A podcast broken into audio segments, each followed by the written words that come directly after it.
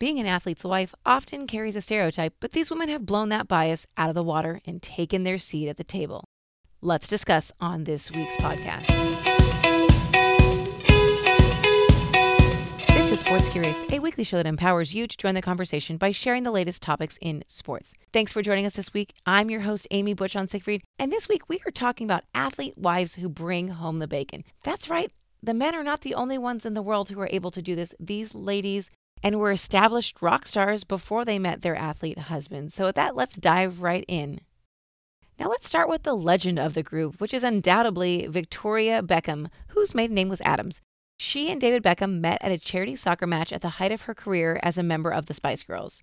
She followed him for his career to Los Angeles, but she had already made a name for herself in the States with her luxury brand, Victoria Beckham. She recently added Victoria Beckham Beauty to her long list of accomplishments, and she makes it look so effortless.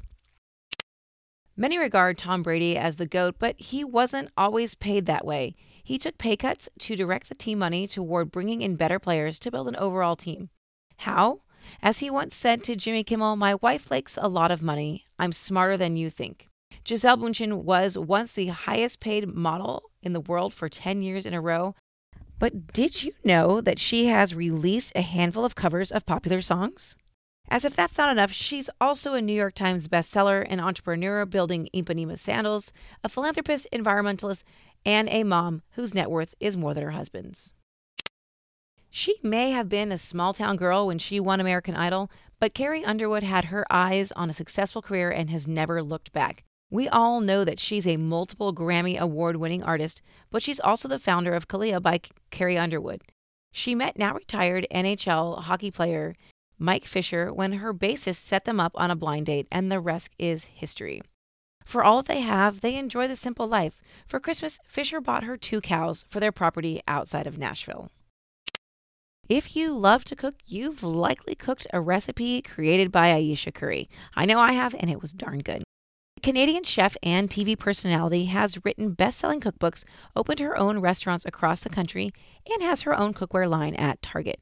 She does all that while raising three children with her husband, basketball great Steph Curry, who plays for the Golden State Warriors.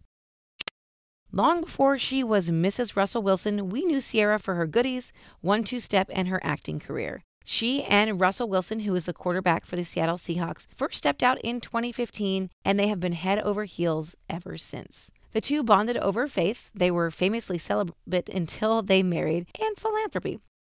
They have two children together, and she has a son from a previous relationship. The singer, who has had her singles reach the top ten Billboard Top one hundred spots eight times, put that together fast, is still cranking out hits to this day. Well, that's it for this week. We hope you learned something great to kick off Women's History Month and these powerful and successful women we talked about today. They're definitely ladies to admire. If you ever want anything additional about what we talk about on today's podcast, head on over to last nights game dot com and click on the podcast header. There you'll find the title of this week's podcast, and the show notes will be in there. You can find links to more information of whatever we have talked about today.